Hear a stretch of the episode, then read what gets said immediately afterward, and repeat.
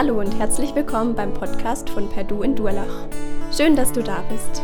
Wir wünschen dir, dass Gott die nächsten Minuten gebraucht, um zu dir zu sprechen. Viel Freude dabei.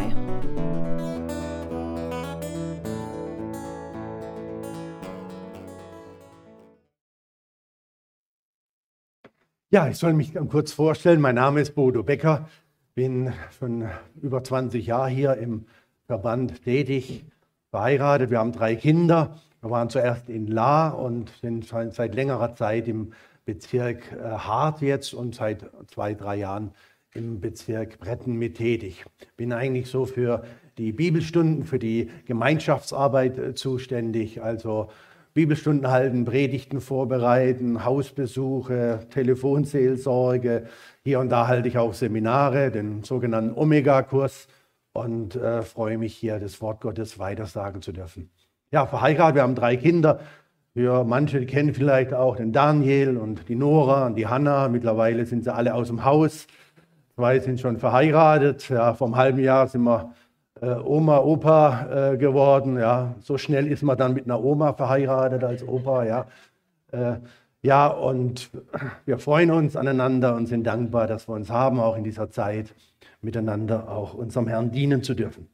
Ja, heute ich, bin ich also bei euch, Galaterbrief zur Freiheit berufen. Ist ein Riesenthema, was ihr euch da vorgenommen habt. Wir sind befreit, Gott zu beerben. Und ich möchte euch mit euch heute Morgen äh, so ein, äh, eine kleine Flugreise äh, machen, euch auf eine Flugreise mitnehmen. Und äh, ihr habt ja schon eine Flugreise, so eine halbe Flugreise hinter euch. Galata hat ja sechs Kapitel, also die ersten drei Kapitel habt ihr ja schon äh, überflogen. Und äh, ich möchte euch also zunächst mal in dem ersten Teil machen wir einen Überflug, nochmal über den Galaterbrief, einfach nochmal hören, was, was, was, was läuft da, was ist Galaterbrief. Und dann wollen wir ein bisschen runtergehen, wollen dann die Stelle heute anschauen, also nicht alle Verse hier, was hier angegeben sind, so die ersten sieben Verse, acht Verse, das sind die grundlegenden Dinge. Dann ab Kapitel 4, da machen wir also einen Tiefflug ja, und umkreisen da manche Dinge. Und dann äh, im dritten äh, Teil machen wir dann hier einen Landeanflug oder je nachdem von der Zeit vielleicht auch einen Sturzflug ganz schnell. Ihr guckt mich dann und sagt, oh, Zeit. Und dann äh, gehen wir ganz schnell runter und gucken noch, was das auch, äh, sage ich mal, für unser Leben praktisch hier auch äh, zu tun hat. Ja, äh, kannst du mal die Folie einspielen hier? Gen äh, Überflug, genau. Kannst du, gehst du durch, gehst du weiter, weiter, weiter. Genau, jetzt kommt hier diese Folie. Hier Galaterbrief, Freiheit durch den Glauben. Naja, also ich habe euch noch ein Blatt abgedruckt, das heißt, ihr dürft nachher das Blatt hier äh, mitnehmen. Galaterbrief, das ist aus diesem Buch Route 66 von Ewald Keck, kann ich nur empfehlen. Dieses Buch ist super, also wenn man Briefe, das gibt ständig für jeden Brief, für jedes Buch im, in der Bibel gibt es so Überblicke und äh, sehr gut ausgearbeitet und sehr treffend und deutlich. Hier also nochmal Galaterbrief Freiheit. Ihr habt also das Thema richtig gewählt. Freiheit durch den Glauben aber, ja. Der Schlüsselvers hier in Kapitel 5, Vers 1. Zur Freiheit hat uns Christus befreit. So steht nun fest und lasst euch nicht wieder das Joch der Knechtschaft äh, auflegen. Drei Teile hat der Galaterbrief. Hier die ersten Kapitel 2, äh, hier persönliche äh, Bemerkungen, dann hier Kapitel 3 und 4, wo wir heute dann auch Kapitel 4 hinkommen, der dogmatische, der lehrhafte Teil und dann gibt es noch den ethischen, den praktischen Teil, den erbaulichen Teil äh, des Lebens dann mit Christus. Ja, äh, Paulus war ja, das müssen wir uns klar machen, ein, ein Mann, ein, ein Christusmensch. So könnte man ihn nennen, ein Christusmensch. Er das, was äh, er lebte, das war Christus, das war das Leben. Er hat ja auch so eine Zeitenwende erlebt. Das, was wir gleich im Text hören werden, hat das genau erlebt. Vorher eine Zeit des Gesetzes. Hier, er war einer, der war vorne dran. Hier Leistung, Leistung. Und im Judentum hat er ziemliche Fortschritte gemacht, wie kaum andere hier. Er war also der, der Gesetzesmensch. Und dann die Christusbegegnung, Apostelgeschichte 9. Ihr kennt es vor Damaskus. Totale Umwandlung. Christusbegegnung und jetzt war plötzlich nichts mehr. Alles war Christus. In ihm hier habe ich alles, was ich brauche. Der Christusmensch. Und in Galater 2, Vers 20 sagt er dann, ich lebe aber nicht ich, sondern der Christus lebt jetzt in mir. Das ist die Freiheit, die er hat. Nicht irgendwie, sondern die Freiheit, die Gebundenheit an Christus. Und es durchzieht sein ganzes Leben, überhaupt seine ganzen Briefe, wenn wir sie lesen. Und ganz besonders hier natürlich im Galaterbrief kommt er auch auf die Dinge zu sprechen. Hier im persönlichen Teil, da geht er an hier, die, er verteidigt äh, sein Evangelium oder er verteidigt hier äh, das, was viele verdreht haben. Da waren Menschen, hier Juden, die gläubig waren, aber die noch gesagt haben, ihr müsst noch das Gesetz halten, ihr müsst euch beschneiden lassen, Sabbat und so weiter. Und die Galater Christen, das waren ja Heidenchristen, die hatten mit dem Gesetz gar nichts zu tun, die waren plötzlich überrascht und waren verzaubert, so sagt Paulus, und haben wieder dieses, äh, haben versucht, also auch dieses Gesetz dann in ihr Leben hineinzunehmen. Und Paulus sagt, das geht so nicht, das ist Rückfall. Das, er ist ganz scharf in seinen Brief hier in Kapitel 1, Vers 6, sagt, ich wundere mich, dass ihr euch so schnell von dem, der euch durch die Gnade Christi berufen hat, abwendet zu einem anderen Evangelium. So nennt er das, anderes Evangelium. Und manche, die machen Paulus dann Vorwürfe in dem Brief oder auch äh, er antwortet darauf. Er sagt, wer ist Paulus und so. Und die anderen Apostel sind doch die entscheidenden.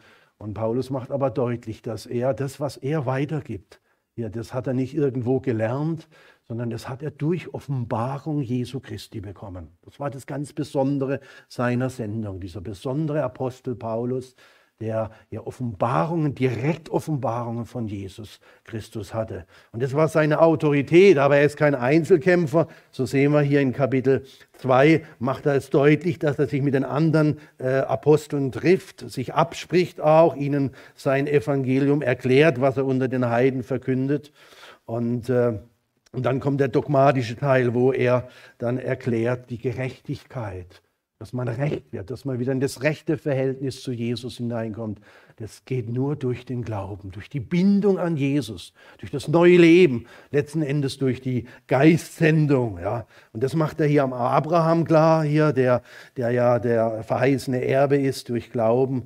Und in Kapitel 3 erklärt er dann, darauf kommen wir gleich noch zu sprechen, äh, die Funktion des Gesetzes, erklärt sie heilsgeschichtlich. Aber dann kommt er darauf zu sprechen, man muss nicht, um Erbe zu sein, muss man Sohn werden. Und Sohn geht nur durch Geburt, durch die Sendung des Geistes. Deswegen von der Knechtschaft, so ist es hier in Kapitel 4, von der Knechtschaft durch das Gesetz zur Sohnschaft durch Christus. Ja, und dann, da kommt der nächste Predigt drauf, hier, da macht er an dem Beispiel Hagar und Sarah die Dinge deutlich, nochmal ganz praktisch, äh, was das bedeutet. Und dann ist noch der ethische Teil, wo er dann deutlich macht, was das heißt, jetzt Leben in Christus, Leben mit Christus. Er in mir, ich in ihm, ja, befreit zum Leben im Geist, befreit zur Liebe, zu lieben, zu leben, zu leiden, Lasten zu übernehmen, Lasten zu tragen. Einer trage des anderen Last, das ist Galaterbrief, ja. Also der praktische Teil sehr, sehr wichtig. Aber zunächst mal ist der äh, dogmatische, der lehrhafte Teil. So sind seine Briefe ja immer aufgebaut. Erstmal Lehre, gute, gesunde Lehre, um dann auch einen gesunden Glauben auch dann leben äh, zu können. So, das war also der Überflug. Jetzt machen wir den Tiefflug. Hier die ersten sieben Verse. Paulus bezeichnet also das Gesetz, du kannst mal weitermachen, als äh, Joch für die Untergebenen, für die, die also noch unter dem Gesetz leben, das sind Menschen, die nennt er Knechte. Das waren also alle die Gläubigen, die bevor Jesus kam, unter dem Gesetz lebten. Die hatten ja ein Gesetz bekommen und äh, sie lebten unter diesem Gesetz, hatten es zu befolgen. Das habt ihr ja schon hier auch äh, äh in, den letzten, in den ersten drei Kapiteln ja miteinander besprochen, gerade im, im, im Kapitel 3. Und Paulus sagt, Leben unter Gesetz heißt Knechtschaft, ganz einfach. Ja. Es knechtet, das merken wir ja auch schon, gewisse Regeln, ja, das knechtet alles, die ganze Massengeschichte und Ordnungen und Hygiene. Das, das, das ist nicht gut, das, das, geht gegen, das geht uns gegen den Strich und der eine versucht zu halten, mehr, der andere weniger. es ist Knechtschaft. Und jetzt schreibt Paulus im Galater 3, 23, bevor aber der Glaube, ich habe in Klammer gesetzt, Jesus, darum geht es ja, der Glaube an Jesus, bevor also der Glaube vor Jesus kam, wurden wir unter Gesetz verwahrt, eingeschlossen auf den Glauben, also auf Jesus hin, der geoffenbart werden sollte. Also, Vers 24, jetzt, also ist das Gesetz unser Zuchtmeister auf Christus hin geworden, damit wir aus Glauben gerechtfertigt würden. Zuchtmeister heißt Erzieher. Gesetz macht deutlich, dass man aus eigener Kraft nicht wohlgefällig, Gott wohlgefällig leben äh, kann. Ja. Das Gesetz zeigt also uns immer wieder unser, unser, äh, sagen wir, unser Versagen. Römer 7 lässt grüßen. Ja. Das Gute, was ich will, das tue ich nicht. Das Böse, was ich nicht will, das tue ich. Und das ist hier äh, ganz klar also beschrieben. Es ist ein Erzieher. Ja. Und Paulus schreibt dann in Vers 25, nachdem also der Glaube Jesus gekommen ist, sind wir jetzt nicht mehr unter, unter einem Zuchtmeister, denn ihr alle seid Söhne Gottes durch den Glauben in Christus leben. In Christus Jesus. Leben unter Gesetz ist also äh, ein Leben nicht unter, unter Vorschriften, es ist ein Arbeitsverhältnis, so kann man sagen, und nicht ein Kindschaftsverhältnis. Leben unter Gesetz ist ein Arbeitsverhältnis und kein Kindschaftsverhältnis. Und jetzt macht Paulus deutlich, wie man aus dem Arbeitsverhältnis, also aus dem Knechtschaftsverhältnis, wegkommt in ein Kindschaftsverhältnis, Sohnschaftsverhältnis, wie man also wirklich Sohn wird, wie man Erbe wird, ja, das Abraham ja schon bekanntlich verheißen worden ist, wie man in dieses Erbschaftsverhältnis hineinkommt, wie man wirklich Sohn, Kind Gottes wird. Er mein Vater und ich sein Sohn, sein Kind, ja, lebensmäßig. Und dann schreibt Paulus in Galater Vers 29, wenn ihr aber des Christus seid, also Christus angehört, so seid ihr damit Abrahams Nachkommenschaft und nach Verheißung Erben. Jetzt kommt das berühmte Stichwort Erben, was wir heute auch hier im Thema haben. Wir sind befreit, um Gott äh, zu beerben. Ja, naja, äh, ein bisschen, sage ich mal, unglücklich formuliert. Wir beerben ja nicht in dem Sinne äh, unseren Gott, ja, der erst sterben muss und dann erben wir. Ja, so geht ja vielleicht manchmal unser Gedankengang. Vielleicht habt ihr auch schon was geerbt, Eltern sind gestorben oder sowas. Also äh, juristisch ist ganz wichtig. Juristisch unterscheidet man zwischen Erben durch Geburt. Also ich bin natürlich Sohn, ich habe Eltern, wenn die sterben, das habe ich von meinem Vater, von meinen Eltern geerbt. Ja. Ich bin sein Sohn. Ja. Und Erben durch Tod. Da kann jemand anders sterben, der vererbt mir was. Ja. Also da unterscheidet man. Hier an unserer Stelle ist natürlich ganz eindeutig gemeint die Erbschaft durch Geburt. Die Wiedergeburt. Wir sind Kinder Gottes. Die Sendung seines Geistes hat mich zum Kind, zum Sohn in diese Stellung gebracht. Also der Bildvergleich, ganz wichtig, dass man nicht auf eine falsche Pferde kommt. Der Bildvergleich ist der, dass der Erbe Sohn ist. Ja, man muss Sohn werden ja, oder sein. Man muss in die Stellung eines Sohnes kommen, durch den Geist Gottes Leben haben. Ja. Und das ist die Botschaft, die Paulus uns jetzt mitgeben will und auch ich euch heute hier. Du bist nicht mehr Knecht. Also wenn Christus wirklich in dir wohnt, wenn das passiert ist, dann bist du nicht mehr Knecht, sondern Sohn und damit Erbe. Mach dir das klar. Es ist hier alles männlich formuliert, Sohn. Nein, wir können auch Tochter sagen, aber es ist in der Bibel nun mal so, wenn Paulus von den Dingen spricht, ja, Gott ist der Vater. Äh, es wird alles hier, was die Gemeinde angeht, wird sehr stark also auf männlichen Bezug genommen. Ja, der Mann, der, Leib, das Haupt, das ist alles männlich. Natürlich äh, sind auch da die Schwestern drin, die Frauen drin. Ja? Aber hier lehrmäßig ausgedrückt geht es also jetzt mal um den äh, Sohn. Das ist die Botschaft also. Wenn ihr jetzt viel, äh, ihr werdet viel hören und es ist ja immer so in der Predigt, Mann, was nimmt man mit und so. Ich sage immer, es ist wie ein Brotkorb, ja, nehmt euch euer kleines Brötchenstück mit, nicht alles hier, aber Herr, betet innerlich, Herr, rede jetzt zu mir und gib mir mein Brötchen, was ich für mein Leben heute äh, mitnehmen soll. Und die Grundbotschaft ist das, was rüberkommen soll. Du bist nicht mehr Knecht, sondern Sohn und damit äh, Erbe. Ja.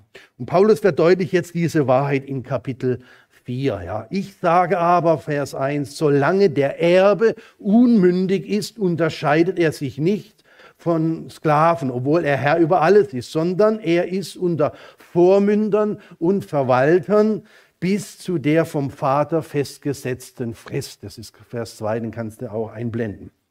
Paulus macht also hier deutlich, obwohl man verheißungsmäßig, das war ja in der Heilsgeschichte so, Erbe ist, ist in der, also in der Zeit des Gesetzes, also vor dem Kommen Jesu, un, war man unmündig. Obwohl man da äh, war, war man unmündig. Man hat noch nicht das Erbe antreten können, daraus leben können. Man war noch unter Vormündern, Verwaltern. Ja. Er will sagen, also bevor der Sohn volle Rechte hatte, des Vaters äh, auch, die die Rechte äh, antreten konnte, musste er erst also erwachsen werden, mündig werden. Vor dem äh, Kommen Jesu waren also alle Gläubigen unmündig, unmündige Gläubige. Sie standen noch unter dem Gesetz, also unter der Aufsicht eines Vormundes. Ob Paulus da an das römische oder griechische äh, Gesetze denkt oder an einen lebenden, noch äh, gestorbenen Vater, das spielt hier keine große Rolle. Im Altertum bei den Griechen, äh, äh auch bei den Römern, war das Volljährigwerden natürlich hier mit großen Festen und Feiern äh, verbunden. Ja, und im, in, im Jüdischen äh, auch natürlich diese Bar Mitzwa, also der Sohn des Gesetzes mit zwölf Jahren, hier großes Fest, da wird der Junge ein Stück erwachsen. In der hellenistischen Welt äh, war das unterschiedlich mit dem Alter. Zwischen 14 und 25 Jahren konnte man da erst mündig werden. Aber Paulus will jetzt anhand dieses Bildes die Unreife, die Unmündigkeit der Aufseher, Vormünder nur eins zeigen. Die waren einfach nicht frei.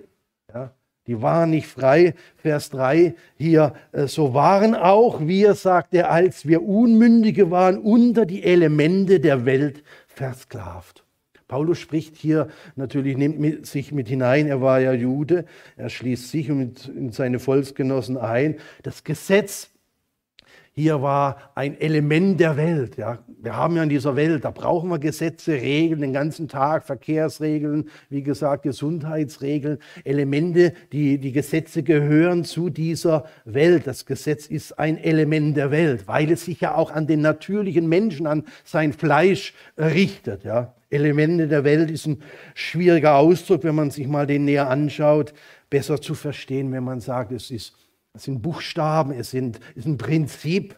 Es, jemand hat mal in einem Kommentar gesagt, die Anfangsgründe der religiösen Welt, also eine gewisse Gesetzlichkeit, Riten, Bräuche, Kulte, ja, die sind nicht nur eine Frage von einer gewissen falschen Lehre, sondern es handelt sich auch ein Stück um Gefangenschaft. Ja, viele Menschen sind hier äh, unter Traditionen hier, das hat man schon immer so gemacht und es läuft so, unausgesprochene Dinge hier. Wenn man innerbiblisch immer wichtig auch mal gucken, wo kommen noch Elemente dieser Welt in der Bibel vor. Ja? Paulus hat im, im, im Kolosser, mit den Kolosserchristen auch ähnliche Auseinandersetzungen gehabt. Und da schreibt er in Kolosser 2, Vers 8 hier, seht zu, dass euch niemand an euch anfange durch die Philosophie und leeren Betrug nach der Überlieferung der Menschen, nach den Elementen der Welt und nicht Christusgemäß. Ja einfange, also hier verführe. Oder Kolosser 2,20, wenn ihr mit Christus den Elementen der Welt gestorben seid, was unterwerft ihr euch noch, ihr euch Satzungen, als lebtet ihr noch in der Welt.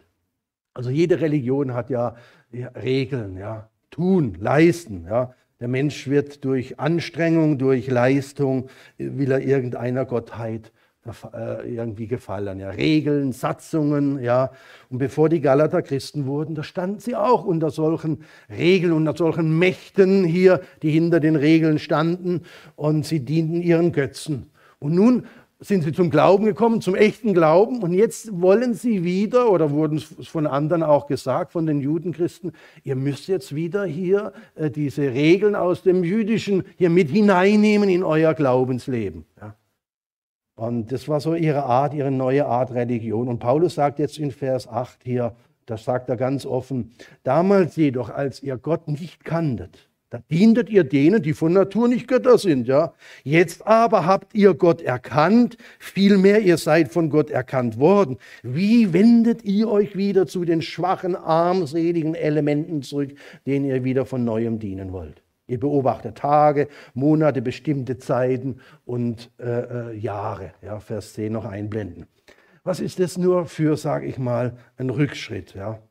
In Vers 4 macht jetzt Paulus hier einzigartig deutlich, dass Gott eine ganz große Geschichte, eine große Heilsgeschichte äh, laufen hat und dass er da eingegriffen hat und eine ganz andere Ebene, ein ganz anderes Tor der Beziehung zu ihm jetzt eröffnet hat. Galater 4, Vers 4, das ist die große Zeitenwende. Das werden wir jetzt, wenn wir auf Weihnachten zugehen, immer wieder neu hören. Ja. Als aber die Zeit erfüllt war, sandte Gott seinen Sohn, geboren von einer Frau, geboren unter Gesetz, damit er die loskaufte, die unter Gesetz waren, damit wir die Sohnschaft empfingen.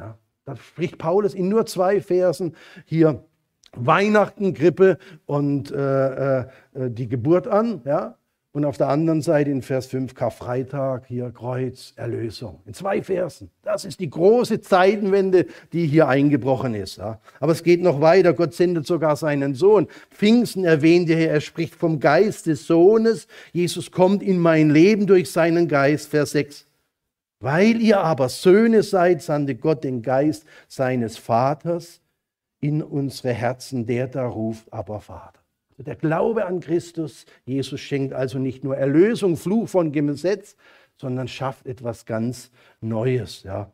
Dieses persönliche jetzt Kindschaftsverhältnis, äh, Sohnschaftsverhältnis. Ja. Vers 7. Also bist du jetzt nicht mehr Sklave, sondern Sohn. Wenn aber Sohn, so auch Erbe durch Gott.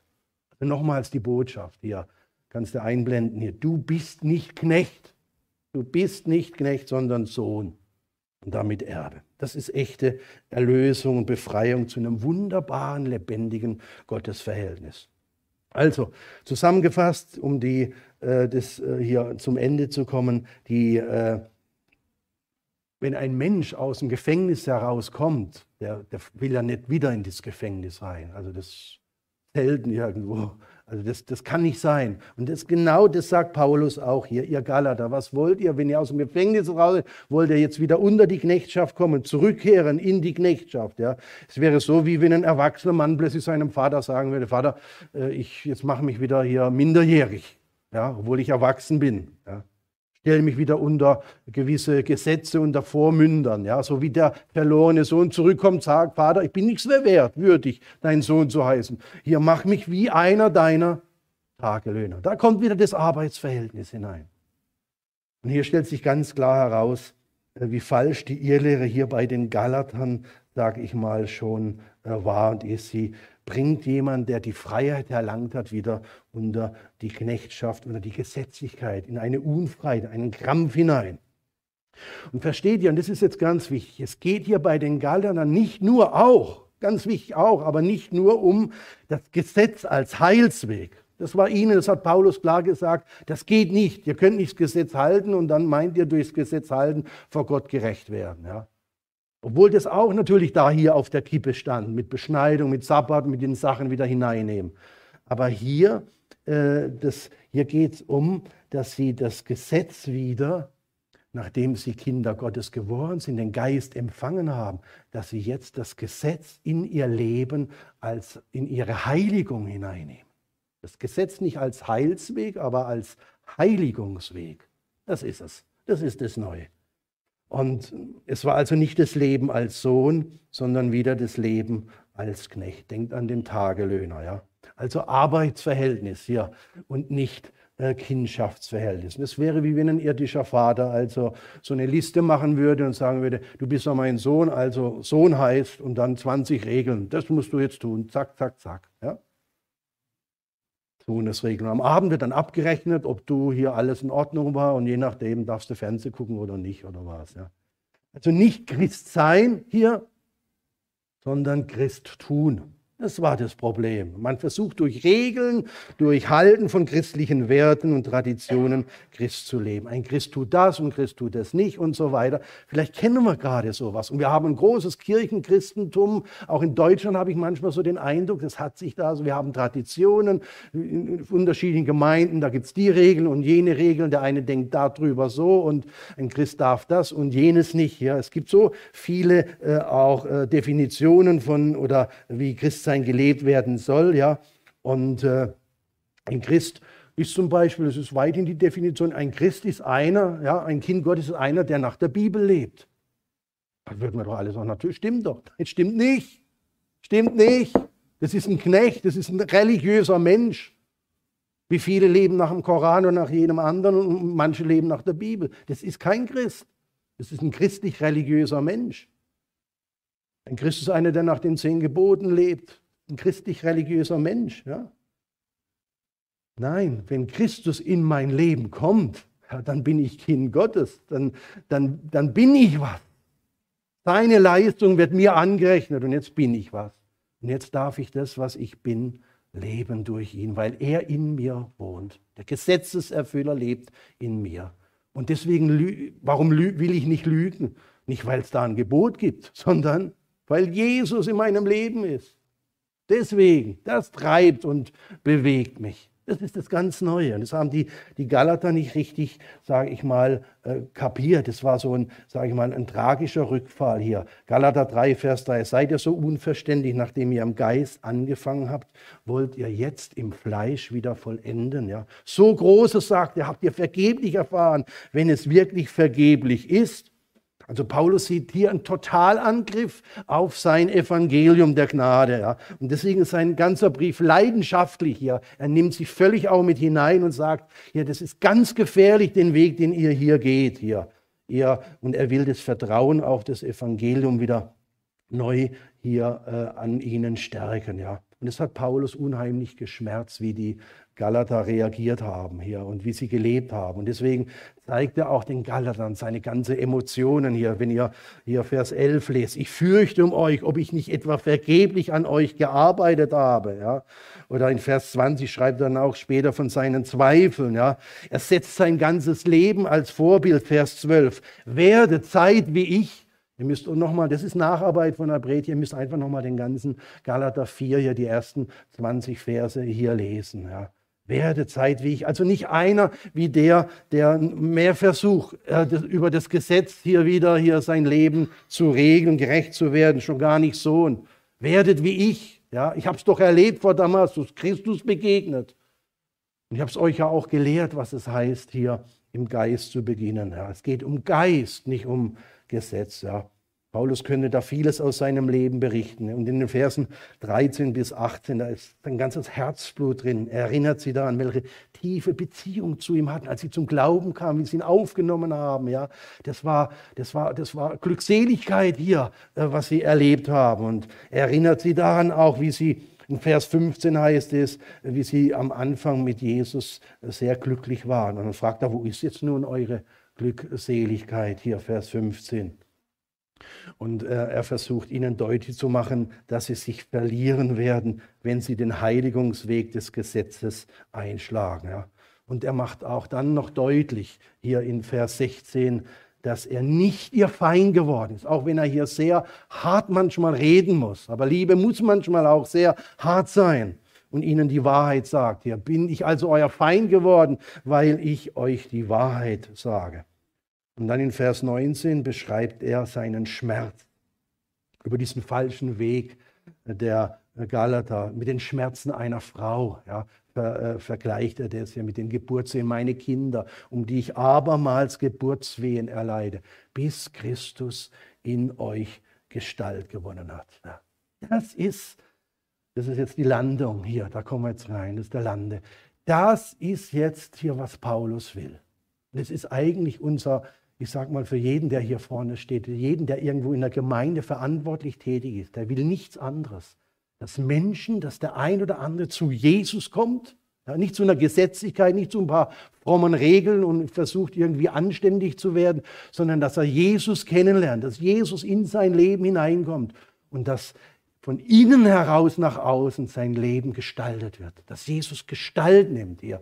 Christus in euch Gestalt gewinnt. Das ist hier das große Anliegen von Paulus. Persönlichkeitsbildung, letzten Endes Gestaltung, nicht durch irgendwelche Regeln und Seminare oder was auch immer, sondern letzten Endes durch das ganz persönliche, tiefe Beziehung zu Jesus. Das ist der dritte und das landen wir noch hier, die Landung. Es gilt also als äh, Sohn äh, zu leben. Ja. Du bist nicht mehr nochmal hier das Hauptmotto, du bist nicht Knecht, sondern Sohn und damit Erbe. Ja. Und was heißt das jetzt? Lass mich ein paar Dinge noch dazu sagen. Das heißt erstens, äh, mach Gebrauch von dem, was dir durch Christus zur Verfügung steht. Mach Gebrauch von dem, was dir durch Christus zur Verfügung steht. Du bist steinreich eigentlich. Lebe nicht so, äh, als wärst du bettelarm. Du hast einen reichen Vater durch Christus im Himmel. Du bist Sohn und damit Erbe. Das sind die reichsten Leute hier. Alles ist euer, schreibt Paulus an einer Stelle einmal. Ihr aber seid Christus. Alles ist euer. Gott, dem alles hier auf dieser Welt gehört und noch vieles darüber hinaus. Alles ist, alles ist unser durch ihn. Wir gehören ihm und sind Miterben, Miterben Christi. Ja. Also du bist steinreich. Jetzt mach Gebrauch von dem. Das heißt zweitens, werde dir deiner Stellung und deinem Erbe, deinem Reichtum in Christus bewusst. Das ist ein ganz wichtiger Punkt.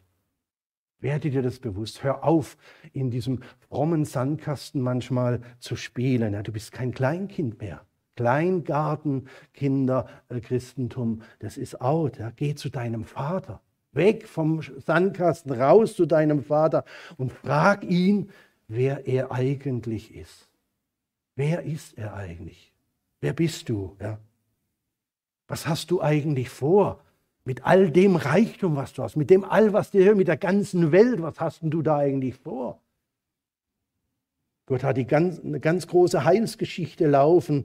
Interessiere dich doch dafür. Ja? Er hat einen großen Heilsplan. Ja? Kennst du den? Ja? Bleib nicht unmündig, heißt es, sondern werde Sohn. Ja? Das heißt, studiere das Wort. Auch ganz persönlich. Bilde dich. Das ist Fortbildung. Überall haben wir Fortbildungen, haben wir auch da. Bilde dich ganz persönlich fort. Es gibt so wunderbare Angebote. Ja, nimm dir Zeit, bilde dich. Das macht dich stark. Ja, ist nicht nur fromme Milchbrei, sondern nimm nahrhafte Speise. Großes geistliches Schnitzel, Schwarzbrot hier.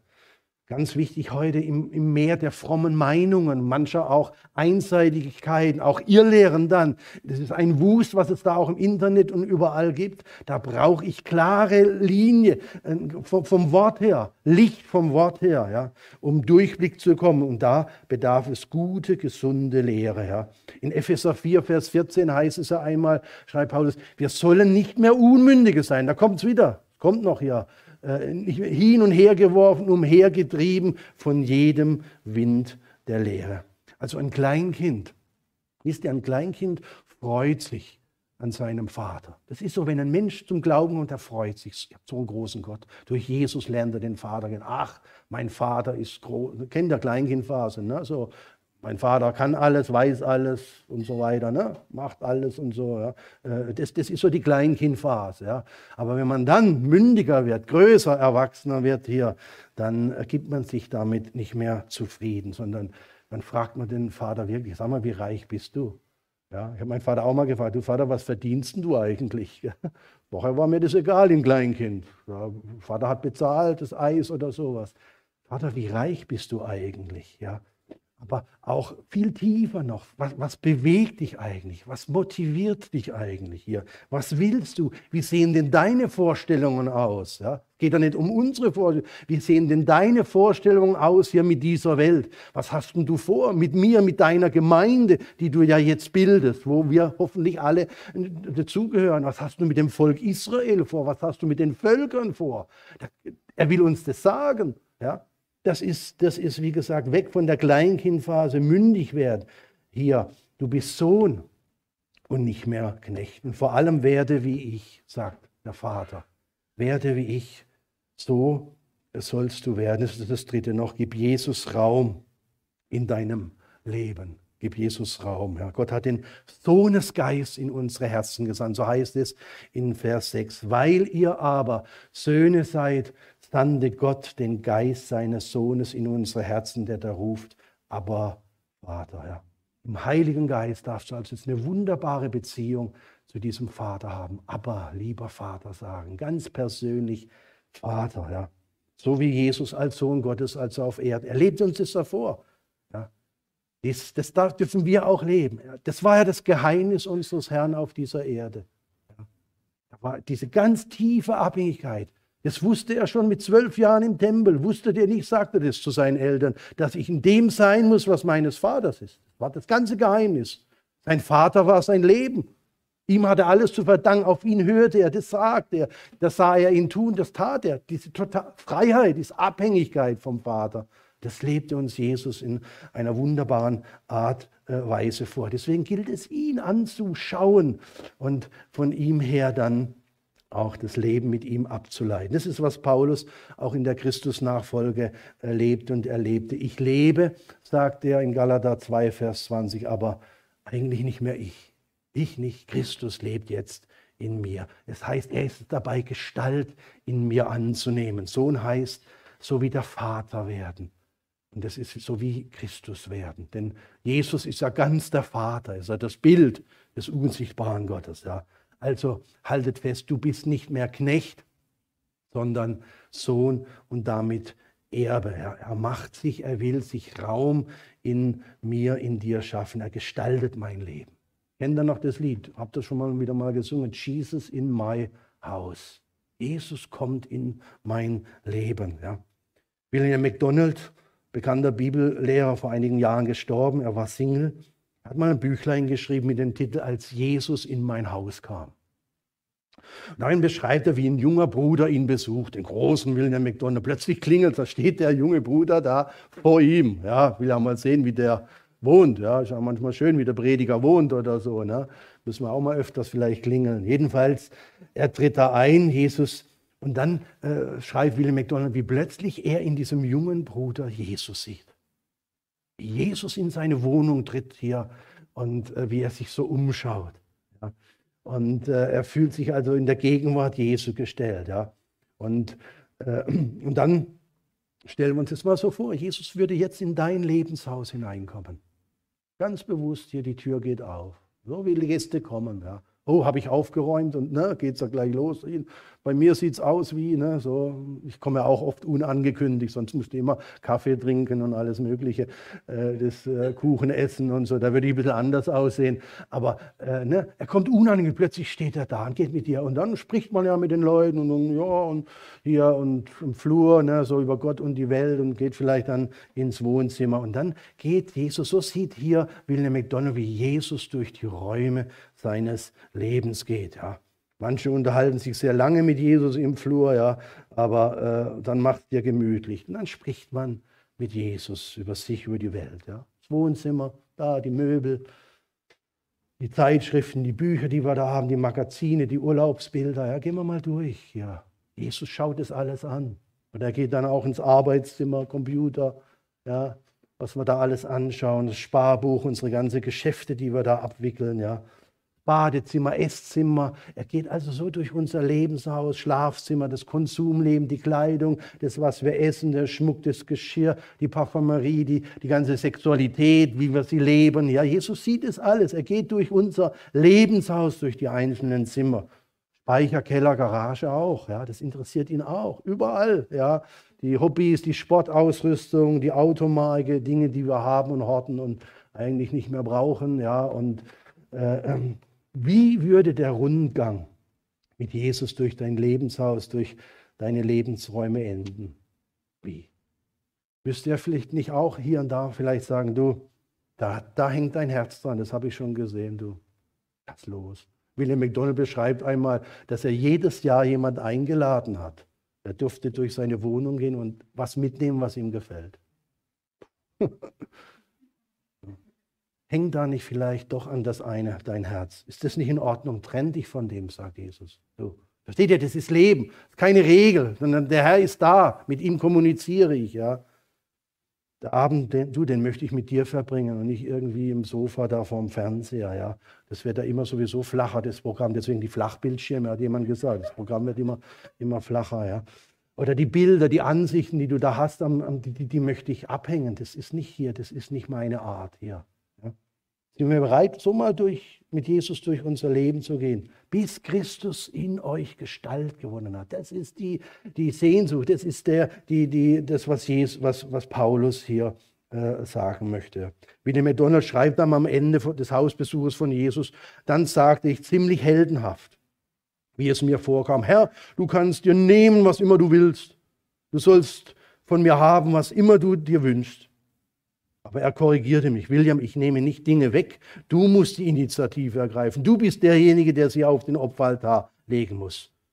Er winkte mir, mich neben noch an, an die Mauer zu setzen. Dann sagte er sehr mitfühlend, das sind ein paar Dinge, die ich dir sagen möchte, bevor ich gehe. Also, jeder von euch, der nicht allem entsagt, was er hat, kann nicht mein Jünger sein. Sammelt euch nicht Schätze auf der Erde, sammelt euch Schätze im Himmel, denn wo dein Schatz ist, da wird auch dein Herz sein.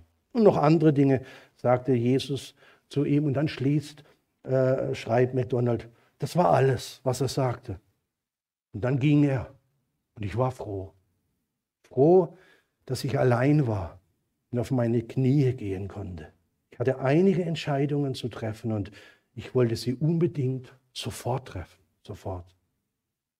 Wir sehen hier die Gegenwart Jesu in unserem Lebenshaus. Und wenn er heute zu uns auch gesprochen hat, Gestalt gewinnen, das ist, darum geht es ja. Nicht Regeln und, und was wir alles tun müssen als Christ. Er will, er will die Nummer eins sein, er will Regie führen, er will Gestalt in unserem Leben gewinnen. Und dann lass ihn durch die Lebensräume gehen und dann macht es sofort, wenn er sagt, du, geh. Ja? Keine 24 Stunden, sondern ist es wieder weg hier. Kein Gesetz, versteht er, kein christliche Lebensregel können uns so sensibilisieren wie der Geist Gottes, wie Jesus selber. Ja. Der spricht ganz, ganz tief in unser Leben ein. Also lass Jesus dein Leben gestalten. Christus in dir ein ganz wunderbares Leben in tiefer Gemeinschaft. Er, der Sohn Gottes, will dich zu einem mündigen Sohn machen. Bedenke also, du bist nicht mehr Knecht, sondern Sohn ja, Tochter, Kind Gottes, Erbe, ja, damit Erbe. Bete immer wieder, Herr, hier bin ich, ja, mach du was aus mir, schaffe dir Raum in mir, gestalte du dein Leben in mir und hilf mir, dass ich das erkenne, wo ich Dinge loslassen muss. Ja. Wir wollen noch stille werden zum Gebet. Ach Herr, wir danken dir, dass du in unser Leben gekommen bist, Herr, und dass du durch deinen Geist dir Raum schaffen willst dass du uns sensibilisierst, auch uns heute angesprochen hast, Herr. Wir wollen immer wieder mit dir durch unsere Räume gehen, Herr. Wir wollen dir nichts irgendwo eine Tür zu machen, Herr. Du bist doch der Herr. Und es ist doch was Wunderbares, Herr, wenn wir so werden dürfen wie du, Herr. Und jetzt rede du weiter mit uns, hilf uns, dass wir das, was wir gehört haben, auch angehen, Herr. Ganz konkret dieses Leben von dir gestalten lassen, Herr. Wir danken dir, Herr, dass das wunderbare Ziel auch uns vor Augen stehen darf, Herr, dass du aus uns was machst und dass wir Kinder Gottes sind. Ja, es ist noch nicht offenbar, was wir, so sagt ja die Bibel, was wir sein werden, aber einmal, wenn du offenbar werden wirst, werden wir dir gleich sein, Herr. Was für ein Ziel, Herr. Danke, dass du jetzt schon heute in unserer ganzen Armseligkeit und Erbärmlichkeit mit uns anfängst, mit uns schwachen Leuten, Herr. Wir preisen dich darüber und freuen uns, dass wir nicht unter irgendwelchen Regeln, Gesetzen stehen müssen, sondern mit dir befreit sind hier, mit dir leben dürfen und uns an dich binden dürften. Ja, Lob und Dank sei dir.